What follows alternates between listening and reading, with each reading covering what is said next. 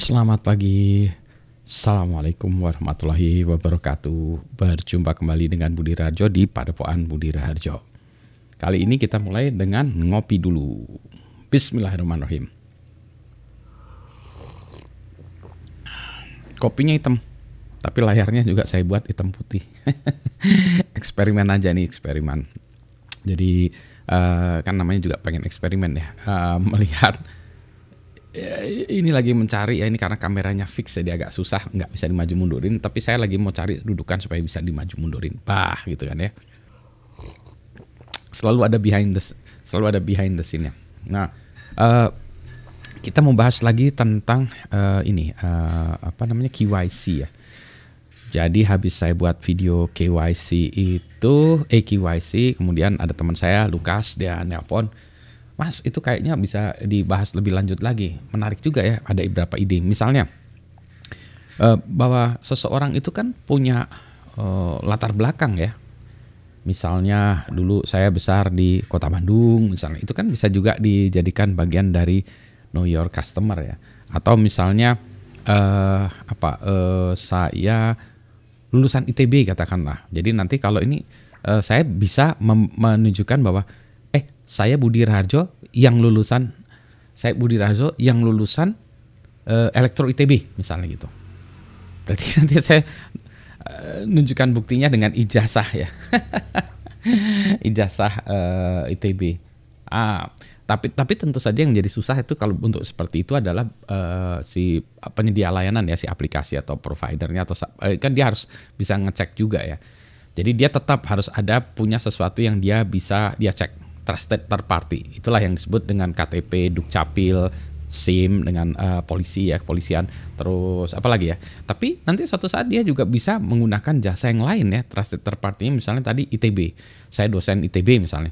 Ah ya udah lihat di ITB uh, uh, bisa nggak di query misalnya apa ya? Uh, ininya apa namanya dosennya kartu kartu kartu dosen ITB-nya bisa dijadikan bukti.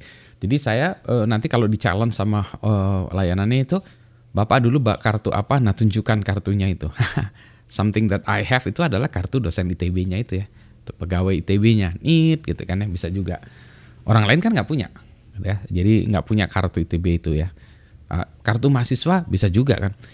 Jadi dengan kata lain gini, sebetulnya ya uh, untuk uh, penyedia informasi tentang identitas itu bisa dari banyak pihak ya yang kita sebut third party. Tetapi untuk itu biasanya kita bilang trusted third party adalah pihak ketiga yang terpercaya, trusted tadi ya. Jadi pihak ketiga yang terpercaya dan mudah diperolehnya.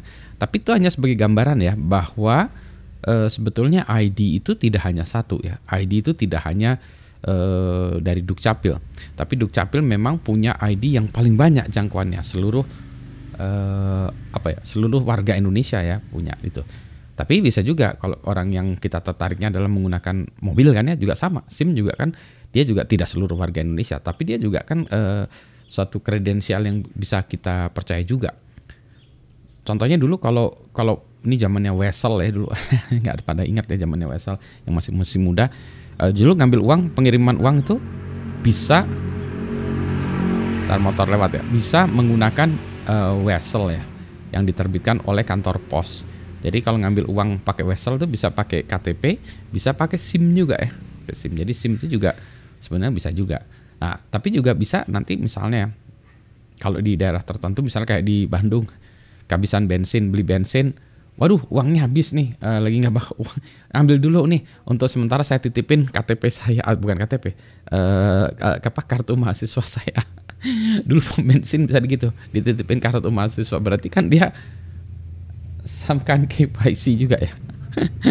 nah ya customer saya tuh mahasiswa ITB ini kartunya di sini diambil uang dulu baru balikin lagi di KTP K, K, KTM-nya diambil tukar lagi duitnya. Gitu ya. Jadi hmm, uh, ini menunjukkan bahwa sebetulnya kita bisa membawa data diri tadi ya ada lagi yang Budi Raharjo yang besar di kota Bandung misalnya tentu saja ada banyak Budi Raharjo yang besar besar di kota Bandung ya.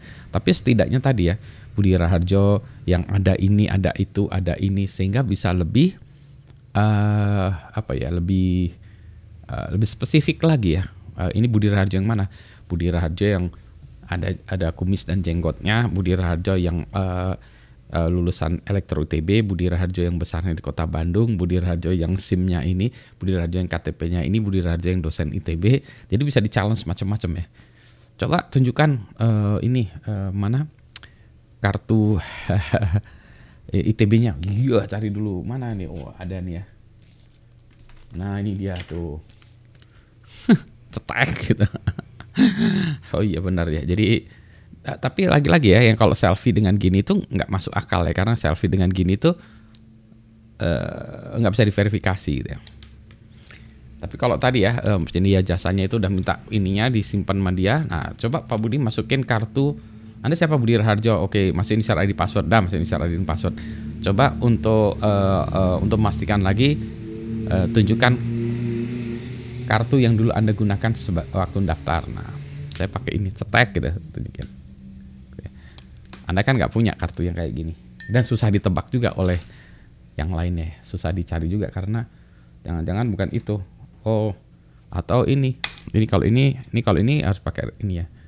Ini juga Budi Raharjo yang punya kartu pegawai pusat mikroelektronika nih. Ini ada chipnya. Jadi kalau saya buka ruang ruang ini apa uh, ruang meeting room di dulu ya di gedung PAU tuh di lantai 4 tuh saya tinggal masuk ini ceklek gitu. Ini ada smart cardnya. Ada smart card reader jadi saya bisa gitu tadi ya. Nah, jadi lain-lain. Bisa juga Budi Raharjo yang jalannya gini. ding ding ding nih dan seterusnya. Jadi uh, ya inilah sesuatu eh, ini untuk melihat bahwa sebetulnya ada banyak hal ya yang bisa kita eksplorasi dan jangan terpaku pada hal yang konvensional. Nah, tentu saja yang uh, yang harus ada tambahannya adalah aspek kemudahan ya, kemudian memperoleh informasi tersebut. Begitu ya. Saya sudahi dulu karena saya main ngopi dan saya nggak ingin black and white lagi, ingin berwarna.